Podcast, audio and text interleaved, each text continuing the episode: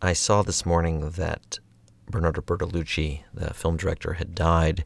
I had an opportunity to work with him in 1990 on the film The Sheltering Sky. So anyway, I posted about it and a few people wanted to know like how did, you know, what in the world were you doing in a room with him? So in the late 80s, people were editing f- movies on film, on celluloid, and it was really arduous. You were literally taking film and cutting it and taping it together. And if you wanted to change something, you needed to untape it and recut it and put the tape back on. And then the piece that you cut out, you needed to kind of put back where you didn't lose it.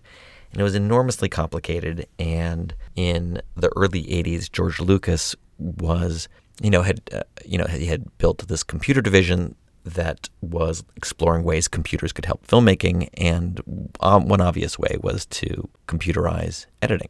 Now, in those days, it was not feasible to digitize all the material from the film. There was hundreds of thousands of feet of celluloid. It was 30, 40, 50, 100 hours of material that was getting cut into a, a couple hour movie. And it, you know, it's, it's a big piece of work.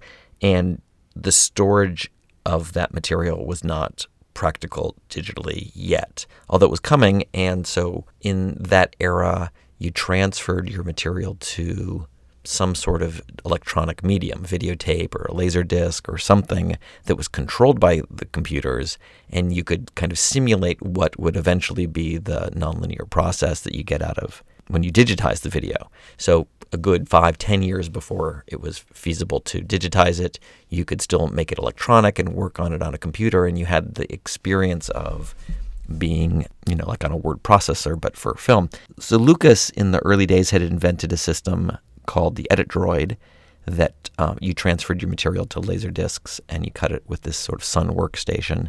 A few years later, there were other sort of weird systems that were being invented, and one of them was by the company that had actually invented videotape editing in the first place, uh, CMX, which was a joint venture of CBS and Memorex. And they had, um, you know, they had first invented uh, time code and time code based editing systems, videotape editing systems. And so it made sense that they were sort of looking at, at how you would start cutting film. It was tricky. Film, you know, uh, played at 24 frames per second, and video played at 30 frames per second. So there was issues there. But CMX was developing a new system. It was called the CMX 6000, and I left Lucasfilm at some point and joined CMX, and was sort of the expert and product manager of the CMX 6000 for a while.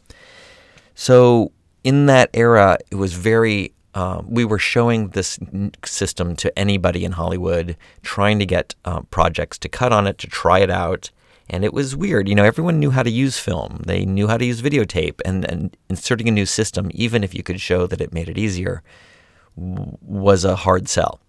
So I would I would spend a lot of my days either um, supporting projects that were you know television shows or low budget movies that were trying out the equipment Mm. but you really needed a flagship project to use your new product to kind of give it its launch. And we had been cutting TV and, and low budget movies for a couple years by the end of the 80s, but we were really looking for someone who was going to, you know, someone big, someone who's going to really commit to it. In about 1988, I think, or 89, Bernardo Bertolucci had made and released The Last Emperor. And that film just was great. It, it, was not only a, a, wonderful movie, but it won nine Academy Awards, including Best Picture and Best Director, Best Editor, Best Cinematographer. The entire team that made that movie was very excited and um, was on top of the world. And there was this moment where um, we had been showing the CMX 6000 to all kinds of music video directors and other people. And I just shown it to two guys who were music video creators, Godley and Creme, Lol Creme. And uh, they had been part of a band called 10cc which um, I think was most famous in those days for a song called The Thing We Do for Love. Anyway, those guys were at the academy picking and doing whatever. And the story that I heard was that they were in an elevator with um, Gabriella Cristiani, who had um, you know just picked up her Oscar for the the Last Emperor, and they were literally talking about what they had just seen. They had seen a demonstration of the CMX6000, this amazing device that cut like film, cut you know, cut electronically, but in a film style. And Gabriella heard that, and she's like, "I, I'm, you know, a great editor, and we just went all this stuff, and and I would like to see this equipment myself. I should be using the, the, the greatest equipment. You know, shortly thereafter, Gabriella showed up at the post group where we were um, staged with the CMX 6000, and she showed up with you know Vittorio Storaro, who's you know had won this the is a is a fabulous cinematographer. He'd won many Oscars for Apocalypse Now and um, I think Dick Tracy and The Last Emperor. And uh, Storaro and Gabriella showed up, and they uh, looked through the CMX 6000, and Gabriella said, you know, I'm going to cut Bernardo's next movie on this device. That and so it meant that I needed to train her, and she was super busy, and other kind of weird things were going on. We were realizing uh, that the um, the Italians, the this group who had made The Last Emperor, Bernardo and Vittorio and, and Gabriella, um, they were kind of the creative people on the film, and then the British were the sort of the producers, when Gabriella decided she wanted to use this equipment on The Sheltering Sky, their next film that was cutting in London in uh, 1990, the British weren't really big fans of this idea, and it was expensive and weird and put them at risk. But I think, personally, I think the Italians were just sort of like, you know, screw you, we're going to do it this way and make it happen. So, anyway, um, my friend Ken organized this massive project and uh, Gabriella never fully got trained. She was just busy as they were getting ready, going in the shoot and doing production.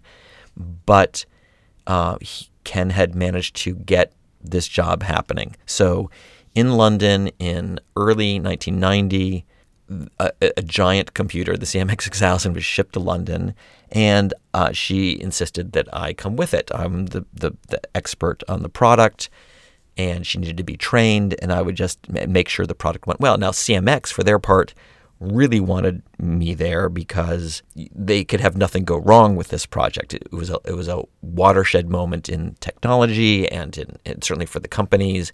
They wanted it to go well. So I was shipped out with the equipment to London. We set it up, and Ken came out for the first couple weeks. They gave me a, like a furnished apartment in London, and other and there was lots of sort of things going on. One one of the things that was going on that was kind of relevant was that Gabriella had um, recently become a, a, a devotee of uh, of a new sort of uh, I don't know if it was new, but a, a yoga practice called Siddha. The guru associated with that, Gurumayi, was a um, sort of a modernist in the movement and was really trying to bring it to the West more. And Gabriella had um, was wearing Indian outfits and had a, a, red dot on her forehead, and she had given up smoking. And I think that it, it upset Bernardo. I mean, I think they they had grown up together. They were super close. They're like brother and sister. And I think they probably sat around and had cigarettes and smoked and worked on their films and argued like brother and sisters do. And now all of a sudden, she's shown up with this computer and she's quit smoking and it's and Bernardo is sort of irked by the whole thing. And the other thing that was unusual was that unlike most directors in Hollywood where you shoot in um, in shooting order, you know, someone has organized all of the scenes of the movie in sort of a, a very logical way, and then you um, cut it as the dailies come in. Every day they shoot something, it gets processed, and for them, that meant it went to Technicolor in Rome, and then it would go back to the United States to be turned into laser discs, and then it would come back to us in London. We were um, so we weren't really getting dailies; they were kind of weeklies. Bernardo didn't want to cut the film. They don't cut the films in that shooting order. They let all of the film accumulate throughout the shoot. They shot in North Africa for for months, and then when it was done, they all took a vacation and returned fresh and uh, excited to London and started cutting the film in scene order, which meant on the first day of editing, you're editing scene one. And on the last day of editing, you'd be editing scene, you know, multi- 200. So that was a luxury. I'd never seen anybody do that before. So that's what was going on. So so Gabriella sat at the CMX 6000. I sat at her side. Bernardo would come and go, sit with her, or leave her alone for a while, and come back and see how it's going. And they'd argue about scenes.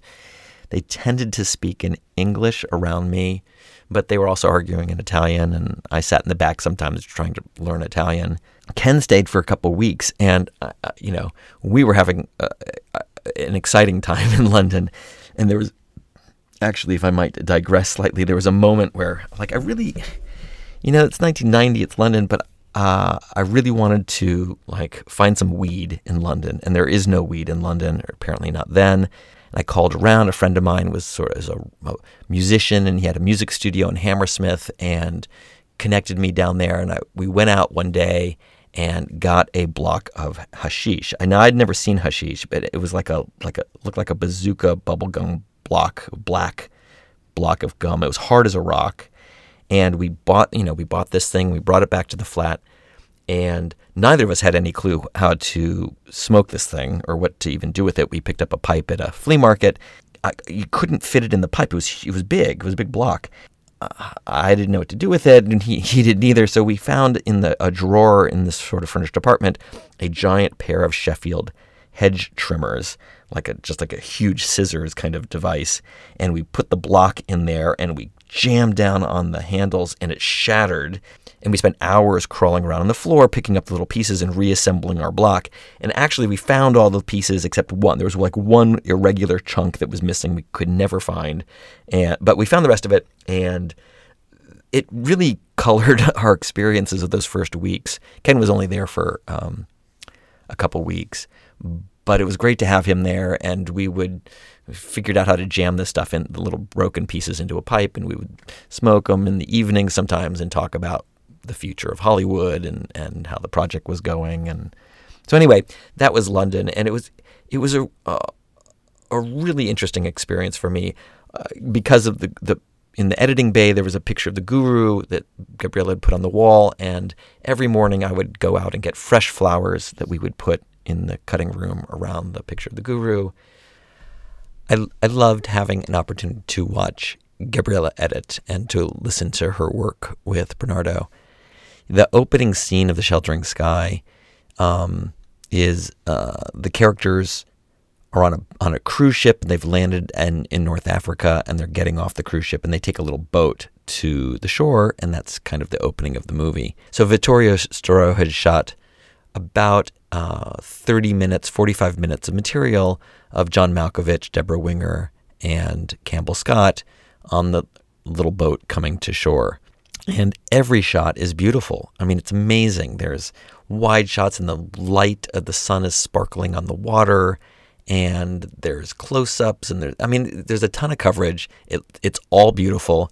I asked Gabriella if I can make a cut of the opening. I want to take a stab at it and this wasn't really possible on film. One of the things that this technology made possible was your assistant could try a cut. It didn't, it didn't screw up anything. It didn't ruin anything.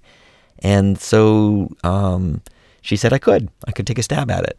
And I remember working so hard. This was like a big deal for me to cut the sort of the opening of the movie. And I went through the entire I went through all of the material very carefully and I cut this scene and I thought it was beautiful. I was very excited to show Bernardo and when the, like the next morning they came in and they wanted to see my cut and I showed it to them. And I remember Bernardo sort of looking at me like, "What are you, some kind of idiot?" And I thought, "What? I mean, it's like it's it looks great." And he said that, "Come on, I'm giving you material from the greatest cinematographer in the world. All you need to do is pick any shot any what he was saying was pick any one shot and you've pretty much got what you need. You've got dozens of shots here, like you couldn't decide. And I remember thinking, right, that was the thing. It's like editing is not about throwing out bad stuff. Editing was about throwing out good stuff to make the remaining things better. And that was probably the most important thing I ever learned about filmmaking, about editing in general. So, anyway, I got to you know, they threw out my cut and Gabriella did it some other way. But sitting with them and watching them work changed everything about what I thought of filmmaking and editing and living a, a filmmaker's life. He spoke with me often about his feelings about technology, that he felt that it was going to change filmmaking. He used to say that it reminded him to see the movie on a small screen was like, for him, you make this giant thing, this this sculptural experience that's big, and by the time it's done with its life, it's now converted to videotape and it shows on television, and it's kind of the end of its its life, the life of a movie. And to him, to start out with that, to to create it on video, was like you, you missed the whole point. Like you never really made the the thing. Uh, he was sort of right. You know, I mean, movies became smaller because of this, and the way you cut movies changes if you look at it smaller. I loved the way they made movies. They would they would uh, work very hard and argue, and then they would go out to lunch and smoke cigarettes and drink coffee and um, argue more, and then decide they weren't going to go back into the cutting room that day. They just were maxed. Like that never happened in Los Angeles. But but to them, making a movie was part of their life. It it had to fit into their life in a way that made sense. Otherwise, what was the point? There there was more stories I could tell about that, but um, as the film progressed, Gabriella always talked lovingly of Morocco, where she had uh, been during the shoot, and um, had often talked about wanting to get a place there. And as her assistant, I, you know, just kind of went along with whatever she was saying. But as the film was winding down, as we're, you know, it's we're many months into the project, and she announced one day, um, well, actually, this is what happened. Bernardo announced that he was going to disappear for a couple weeks to go to the Cannes Film Festival because he wanted to. He was a judge at Cannes, and she saw that as an opportunity where we would have sort of the pressure taken off the accelerator and that we could kind of kick back. And so she said that we are going to go to Marrakesh and she wanted to buy a house and I would accompany her. She just announced this that I will accompany her to Marrakesh. And we were going to stay with, um, I think, the first assistant director. The second assistant director was a woman who lived in Marrakesh, and we were going to stay with her. She and Gabriella were friends. And, uh, you know, I I didn't really know where Marrakesh was. In fact, if it wasn't for the Crosby, Stills, Nash song, I probably wouldn't have even heard of Marrakesh. But that was the plan. I was going to accompany her, was going to stay there, buy the house. The day before we were to leave, Bernardo announced that he wanted to show a cut of the full film at Cannes. And it was not ready. I mean, it was digital, it was on the computer. And making that into a celluloid print was a process. It was a lot of work, and it meant getting it out of the CMX6000 and getting back onto celluloid. And I figured we would stick around, but Gabriella felt like she needed to do this. I mean, that is what she does, but she didn't want to cancel the trip, and so she insisted I go anyway. That Marrakesh is great. And so that morning, I got, like I didn't even I didn't even know what I was supposed to be doing, but I got on a plane and I flew to Marrakesh. I remember changing planes uh, in Casablanca and feeling like, wow, I'm on the tarmac in Casablanca, like in the movie, although the movie wasn't even really shot there. But anyway, um, I went to Marrakesh. I remember getting to the airport, and I don't speak Arabic. Um, I didn't wasn't really sure what was going to happen when I got there, and I I walk into the the area where people are being picked up, and there's a and it's emptying out. Everyone's getting picked up, and I don't even know who I'm looking for. This woman I have her name on a piece of paper. Eventually, I notice there's a kid there, like a teenager, holding a sign that says Cristiani. It took me a while to figure that out. And so I walk up to him and explain that I am who he's looking for, but he doesn't understand that. He has been told he's looking for an older woman. I'm like a younger dude. So I don't speak Arabic and he doesn't speak English, but we sort of figure out that we both speak sort of high school French. And so we have this becomes our medium of communication, um, just kind of roughing through bad French. So I'm trying to work this out with him that I'm who he's picking up, and he's not the second AD, and he's sort of trying to communicate to me eventually that she is out of town, he is part of her family, and um, I am to stay with them. I'm to to be hosted by these guys. That's what happened. Eventually, I went and I hung out with this family in Marrakesh, and it was fantastic. There was this in our first dinner. Um, the we were in this little room and I loved you know we're eating with our hands and we have a towel in our lap and dinner is grandma and mom and and Abdelham is the the boy who'd picked me up uh, and his sister and um, at some point the mom and the daughter leave or whatever and grandma and dad and me and Abdelham are, are hanging out and he pulls out some some hashish some some keef and we are all smoking at the table and you know Dallas is on TV in the background in black and white, dubbed into Arabic, and I just remembering this very surreal evening with all of them having so much fun. And he warned me, by the way, to not go, but you know, if I wanted hash, not to buy it in Marrakesh. Uh, that they are looking for Americans doing stupid things like that. So I wasn't going to. He said he would, you know, we could smoke together with the family. So I was. Uh, I had a great week with them and lots of adventures, which I can, you know, kind of go in some other time.